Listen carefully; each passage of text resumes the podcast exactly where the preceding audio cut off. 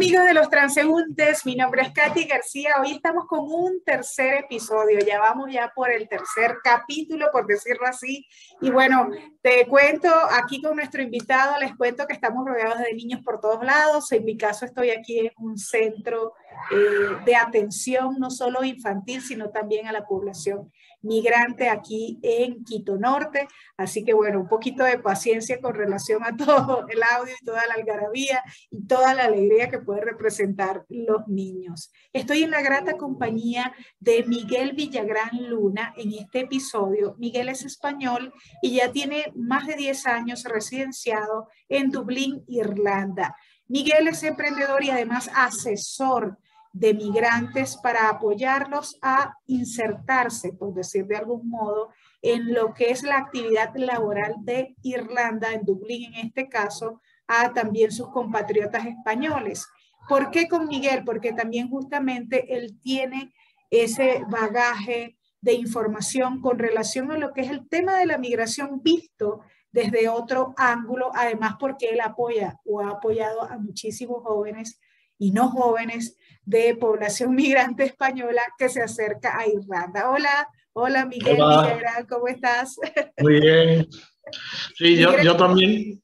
Ajá, perdóname, tú estás rodeado de niños. Ah, Miguel, para terminar la presentación, Miguel, tu sociedad eh, se llama Helping Job, pues que estás ayudando, digamos, a, este, has ayudado a cientos de migrantes, ¿no? A insertarse allí en la actividad laboral. Háblanos porque me dio mucha risa, Miguel, este, y bueno, allí te dejo ya la palabra para que tú este, nos comentes lo de tu anécdota cuando llegaste a Irlanda. Eh, eh, cuéntanos un poco cómo fue eso y bueno, vamos a estar hablando en este tiempo acerca de todas esas experiencias maravillosas aquí en los, en los transeúntes. ¿Por qué se llama así? Porque todos estamos de paso por este mundo y la idea es conectar con nuestro bienestar para poder compartirlo y extenderlo y dejar entonces esa huella positiva. Adelante, Miguel. Sí, pues bueno, si antes que entrar así en profundidad, la anécdota, claro, a ver, yo por mi aspecto eh, eh, paso por irlandés, paso totalmente por irlandés, tengo los ojos claros, eh, bueno, el, pelo claro porque es canoso, y entonces, claro, yo al principio cuando llegué allí con un nivel de inglés cero, pero cero, pues claro, a mí me hablaba todo el mundo en, los supermercados, con los cajeros, las cajeras en la calle, y, y claro, yo no entendía, entonces no hacían en ningún momento la chispa de decir es que es extranjero. Cuando yo les hablaba, siempre entiendo yo que en su mente lo que había, dice, pues oye, eh, me ha tocado un poco, una persona un poco con un poco de dificultad de entendimiento, por no decir tontito, porque, porque claro, nunca se imaginaban que, yo no pudiera entender eh, el inglés. Y la cuestión es y con esos lazos, que para mí fue una ayuda el hecho de que yo paso por, por puro irlandés. De hecho, en la calle, eh, siempre, siempre, si, si hay 100 personas, se vienen a, mí, primero por el aspecto y no sé también si por las canas, que parece que dan más seguridad, y me preguntan por calle, por lo que sea, me ofrecen folletos para poder votar, cuando yo allí no puedo votar. O sea, yo doy el perfil de, de, irlandés puro. Y eso, pues mira, es un aspecto positivo que yo tuve yo tuve, yo entiendo que otras personas tienen, por desgracia, porque lo hablamos de risa, pero otras personas, por su aspecto, mm, mm, se van a sentir rechazados. Pero yo fui a un país donde mimetizo perfectamente. De entrada mimetizo perfectamente. En cuanto abro la boca ya se dan cuenta. Pero, pero, pero si yo no abro la boca, en cualquier reunión paso por un puro irlandés que habla poco. Esa sería la conclusión. Sí, a mí me dio mucha risa porque, no, mire, es que parecía que tenía una cierta condición, sería que pensaba en una cierta condición de retraso de aprendizaje porque no me, no me entendía. Y porque por el aspecto entiendo que pasas por irlandés. Entonces, eso para ti ha sido lo más fácil ya entrando también en el otro tema de lo más fácil para ti de la migración, lo que ha significado. Porque tengo entendido que fue por libre elección, ¿no? Y no fue por situaciones. Claro, como todos, siempre buscamos las mejoras. Pero, pero ¿qué te motivó? Claro, o sea, yo, yo, una de las, bueno, de lo que hemos hablado, de lo que me gustaría hablar, sería cómo, veo yo la migración. Y en mi caso, yo me considero un afortunado, porque yo fui al final eh, una decisión eh, sin ataduras en ese sentido, o sea, o sin obligaciones. No es como, por ejemplo, la soledad elegida y la soledad eh, mm, forzada, ¿no? Pues cuando yo salí de, España, eh, realmente fue con una decisión libre. En ningún momento, por ejemplo, mi migración no fue motivada por motivos de conflictos, de guerra, de pobreza extrema o de persecución, que las hay. Mi, decisión fue por un criterio de mejora, porque en su momento eh, donde trabajaba, sí, cerró la empresa y yo no tenía nivel de inglés. Entonces yo decidí que yo debía mejorar mi nivel de inglés. En un principio yo marché para mejorar mi nivel mi nivel de inglés, pero luego estando allí vi que había más oportunidades de trabajo, que necesitaba más tiempo para mejorar mi inglés, porque yo no tenía ni tengo una facilidad para los idiomas, las puedo tener para otras cosas pero no para los idiomas. Entonces, eso fue lo que motivó que yo estuviera más tiempo allí. Entonces, yo diferencio las migraciones que están motivadas porque huyes, que es totalmente diferente, a una migración como la mía, que fue una migración elegida. Y, eso es eh, lo que lo diferencia. Y, y entonces, el prisma, mi visión eh, es, distinta a la que puede tener un migrante eh, que ha marchado por, por, situaciones de huida, que eso sí es más, es más dramático. Entonces, obviamente yo he tenido mm, problemas, los problemas que tiene cualquier migrante, pero con un grado distinto. Inclusive, por ejemplo, en Irlanda hay muchos migrantes hispanos y de brasileños, que no quiere decir que, que todos hayan ido huyendo, pero, por ejemplo, yo a España sí puedo viajar con frecuencia relativa y ellos, por una cuestión, en el COVID, por ejemplo, no podían ir, aun teniendo dinero. Sabes que no había vuelos y yo, en cambio, a España sí podía. Entonces, me considero afortunado. Yo soy un migrante afortunado. Eh, pero bueno, es la visión que yo puedo dar. Obviamente, he tenido procesos de, echar de menos la familia, los amigos. Eso te iba a decir, que ha sido lo más difícil? Porque no es solo echar de menos, porque a, nivel psicológico incluso el cambio se siente con los meses. ¿Qué ha sido lo más difícil para Miguel de todo eso? A ver, lo más difícil y que inclusive todavía sigue siendo, porque yo no tengo un nivel de inglés fluido después de tanto tiempo, es el idioma, ¿no? La barrera del idioma. Las costumbres no tanto, aunque son diferentes, pero al, fin y al cabo esto es Europa. Yo me he ido de Europa a Europa, ¿no? Y, y el clima. El clima y la alimentación hacen mucho. Y bueno, luego no tener a la familia y a los amigos. El primer año no pude viajar a España entonces, eso sí supuso para mí un sacrificio. Luego, por ejemplo, como no tenía nivel de, inglés, mi trabajo allí fue al principio, estuve un año limpiando, un año limpiando.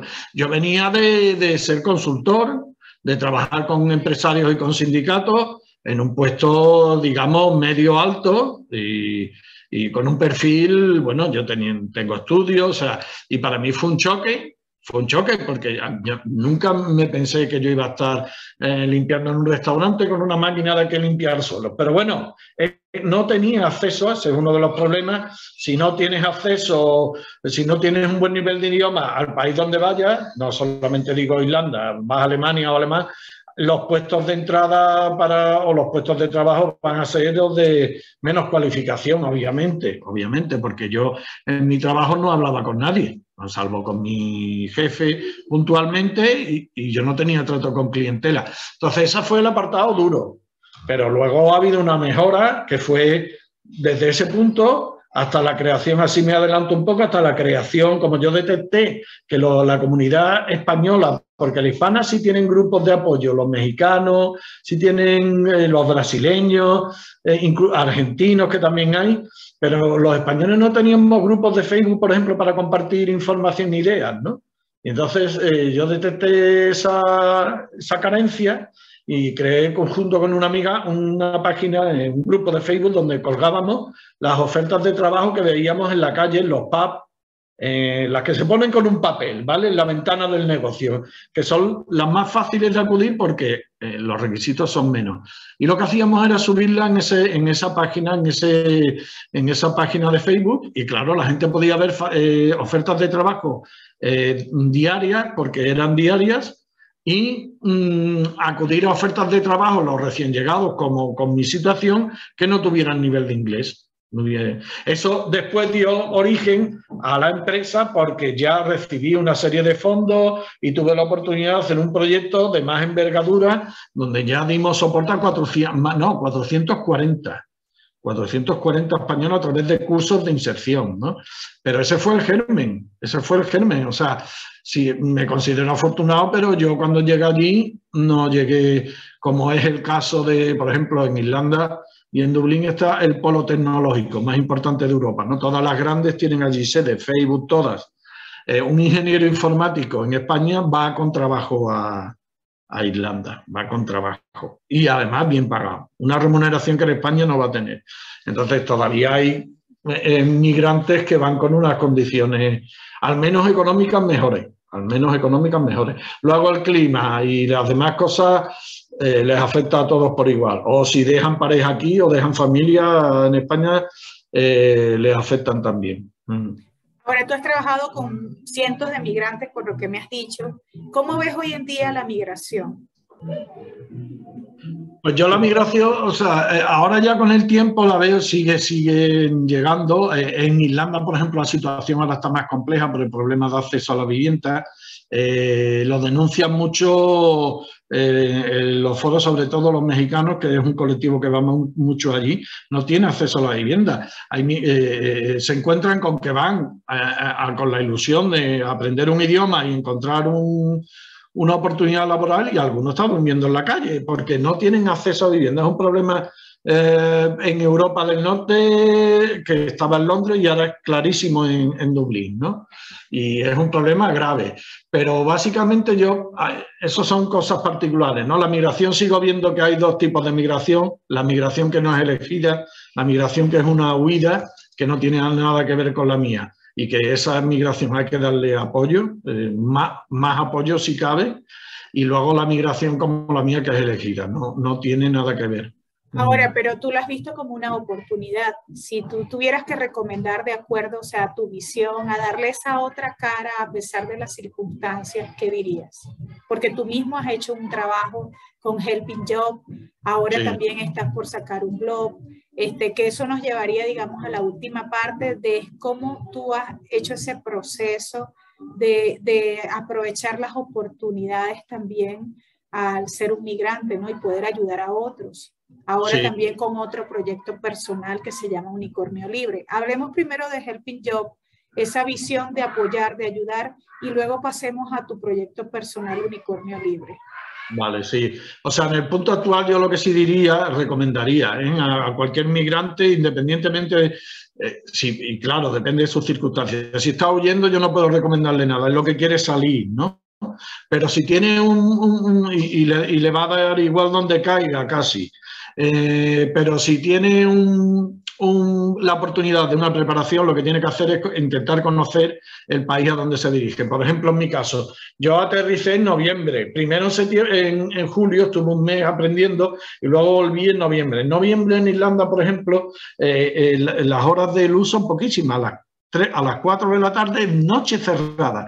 Entonces, eso parece que no, pero eso afecta muchísimo porque, porque amanece tarde y tienes pocas horas de sol. Con eso que vengo a decir, es, importante tener en la medida de lo posible conocimiento del país donde vas. O sea, por ejemplo, si ahora vas a Irlanda desconociendo el problema de la vivienda, es posible que lo pases muy mal. Es posible que lo pasen muy mal. Entonces, mi recomendación, en mi caso, eh, que yo no hice esa preparación tan en detalle, por ejemplo, no vi lo de la, época del año que influía y cuando llegué lo noté y mucho, me afectó mucho, ¿no? Luego lo superé, pero cuanto menos obstáculos de entrada tú tengas, va a ser mejor. Entonces, tómate tu tiempo y si no tienes la necesidad urgente porque estés huyendo y entonces no puedas ni mirar a dónde vas, es mira, observa y elige, eh, eh, infórmate un poco para luego no llevarte sorpresas, porque si no, a ver, no todo el mundo que migra eh, se queda. A veces tienen que volver y sin dinero y con un coste psicológico alto porque no han podido, porque eh, son muchas variantes, ¿no? O sea, si no encuentras trabajo, el clima no te ayuda, estás durmiendo en la calle, al final vas a volver a tu casa, salvo que hayas salido de un país en guerra. Si has salido de un país en guerra, no vas a volver a la guerra, ¿no? Pero si has salido, volverás a tu casa y eso pasa. Y eso pasa. Entonces, con Helping Job, nosotros lo que hacíamos precisamente, ellos ya estaban allí, pero les ayudábamos, por ejemplo, a cómo abrir una cuenta en el banco, cómo hacer la tramitación de la documentación pública. Entonces, eso ah, me sentí muy realizado porque ayudaba, eh, si tienes una vocación de ayuda y te dan, te dan un proyecto, porque fue un proyecto concedido por la Administración española, eh, donde tú puedes ayudar, pues para mí fue un empujón muy grande, muy grande. O sea, a poder ayudar con financiación pública, porque si no es complicado, si no tenía esa financiación. ¿Cómo has hecho tú el proceso entonces, ahora además de Helping Job, eh, usar tus propios recursos emocionales, mentales, eh, tu vuelta, digamos, a los valores, porque he conversado contigo, pues nos conocemos de tiempo, entonces tu vuelta a los valores y que ahora lo que tú estás planteando, ¿no? También y estás compartiendo a través de tus redes y un blog esa, ese tipo de, de filosofía. Cuéntanos un poco de eso. Claro, o sea, a ver, yo ahora desemboco en el blog, en la parte ahora donde yo más me quiero sentir realizado, es porque eh, lo que he detectado yo es que eh, me cuesta o, tengo más problemas para poder insertarme en el modelo, digamos, socioeconómico o en el modelo de vida eh, que me rodea en Irlanda. A lo mejor en otro país sería lo mismo. Por ejemplo, ese, yo lo tengo muy, muy definido en uno de los artículos del blog, que es unicorniolibre.com, eh, que es de sectores del mundo de sectores del mundo. ¿Por qué? Porque igual que en la guerra había de sectores, porque no se veía nunca ningún conflicto, eso lo hemos visto siempre, yo a veces tengo la sensación de sector del mundo en que, por ejemplo, percibo que a veces los conflictos o cualquier tipo de relación está más, más determinada o, la base de esa relación, aunque parezca que sea la cooperación y la ayuda, en el fondo lo que hay es conflicto. ¿no? Lo estamos viendo, por desgracia, en Europa ahora con una guerra, ¿no? que hay en, muchas partes del mundo, ¿no? pero dices tú, eh, a ver, parece falta como un poco de, apostar seriamente por la cooperación, por la ayuda y por la empatía. Lo que pasa es que las palabras, que todos lo sabemos, en el mundo empresa, en el mundo social, lo que se vende es eso. Pero a poco que rascas, dices, eh, sí, pero es como decir y no creer. Entonces ahora a mí cada vez me cuesta más trabajo, por ejemplo, eh, mm, desarrollar eso que hacía con los cursos de inserción y por eso busco la vía del blog, porque yo sé que en la vía del blog yo puedo compartir contigo, con otras personas, esa, esa constatación que es la que yo tengo. A mí me gustaría hablar con gente y que me diga, oye, en mi entorno, por, por mucho que yo soy, tengo un afán de ayuda, de cooperación y de empatía, la estructura no me permite hacerlo, o me permite, pero muy poco, fuera del trabajo, entonces, porque en, mi trabajo hay mucha competitividad, entonces al final, ¿qué pasa?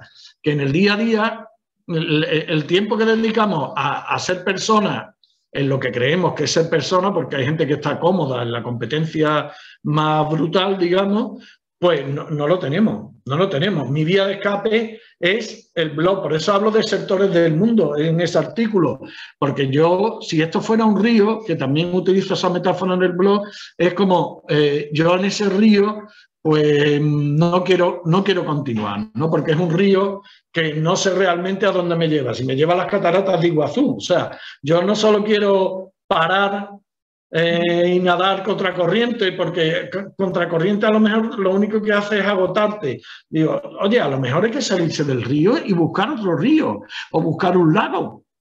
Buscar un lago donde el agua, en ese, en ese punto estoy, esa es mi idea con el blog y a eso he llegado porque después de esos cursos de inserción, yo, no me yo mi parte personal no la desarrollaba como antes.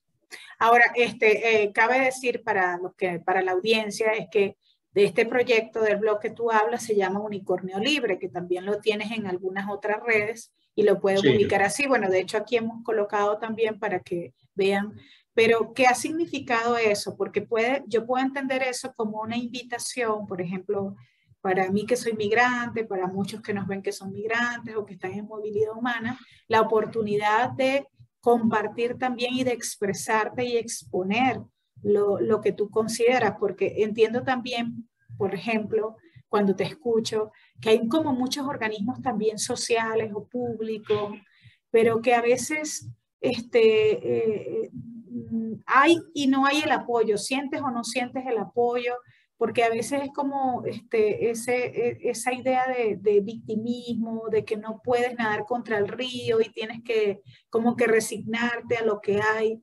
Entonces, ¿cómo usar esas herramientas propias, o sea, tuyas, tus recursos emocionales, mentales, como es lo que tú estás haciendo, que lo aplaudo, para exponer un poco eso y también incluso como para sentirte bien tú, pues al final lo que importa es también como, como tú te quieres expresar, ¿no? Lo que tú sientes.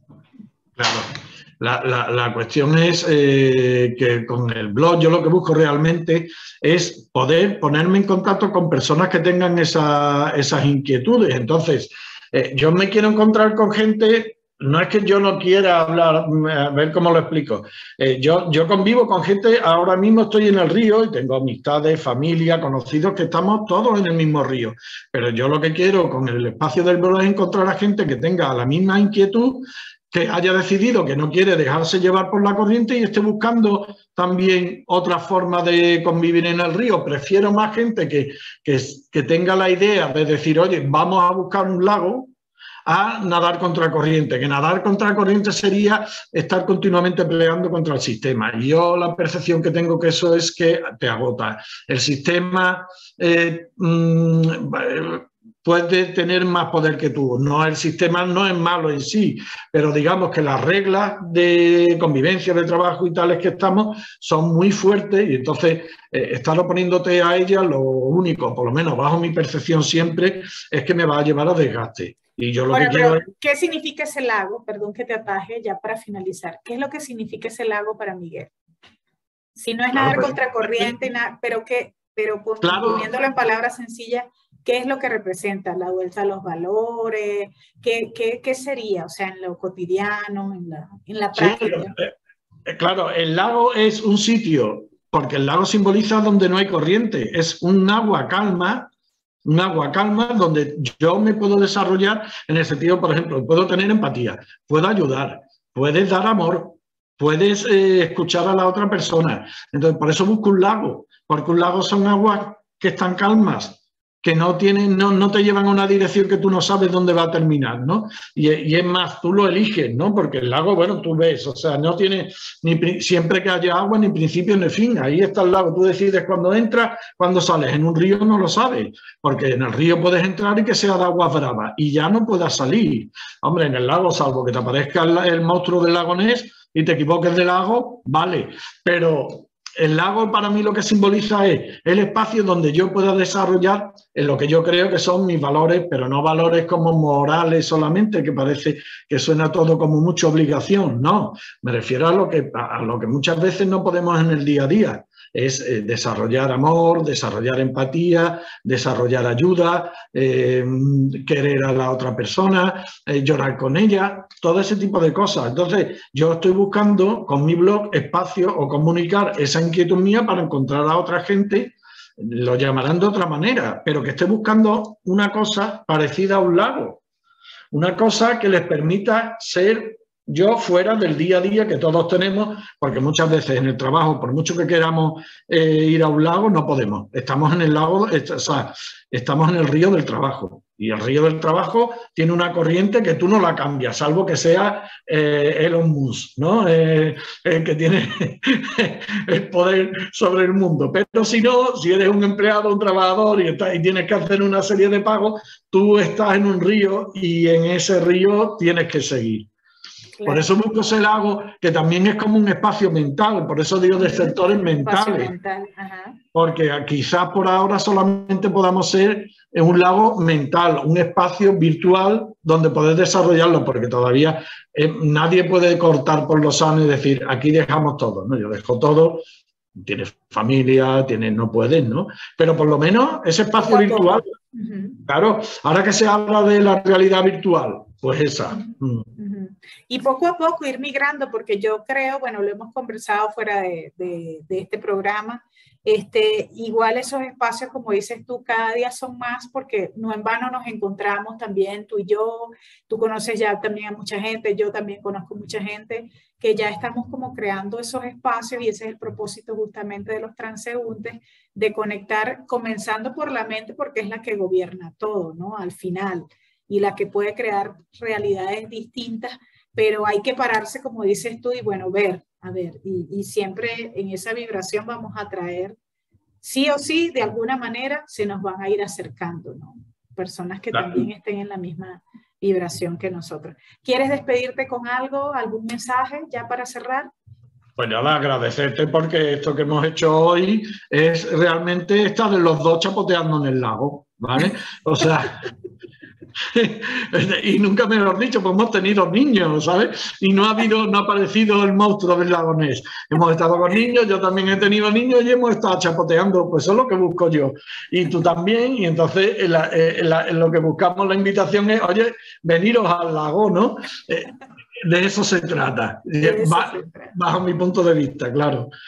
o sea que te agradezco que me has dejado entrar en tu laguito y, y yo he disfrutado como un enano. Muchísimas gracias, bueno, a Miguel Villagrán Luna, asesor, emprendedor. Él es este, uno de los socios creadores de Helping Job para asesorar y atender pues, a migrantes españoles a insertarse en lo que es la actividad laboral y también, bueno, su vida normal nuevamente en un nuevo país como es Irlanda, donde está residenciado desde hace más de 10 años, está en Dublín. Este, bueno, atendiendo también todas sus inquietudes y compartiendo, extendiendo a través ahora de Unicornio Libre, que aquí hemos colocado pues todos los enlaces de su blog y de sus redes sociales para que lo puedan, se puedan comunicar con él. Gracias, Miguel. Un español aquí en Los Transeúntes. Será hasta la próxima. Mi nombre es Katy García y bueno, esperamos que haya sido de muchísima utilidad esta información para todos ustedes. Chao. Chao, gracias.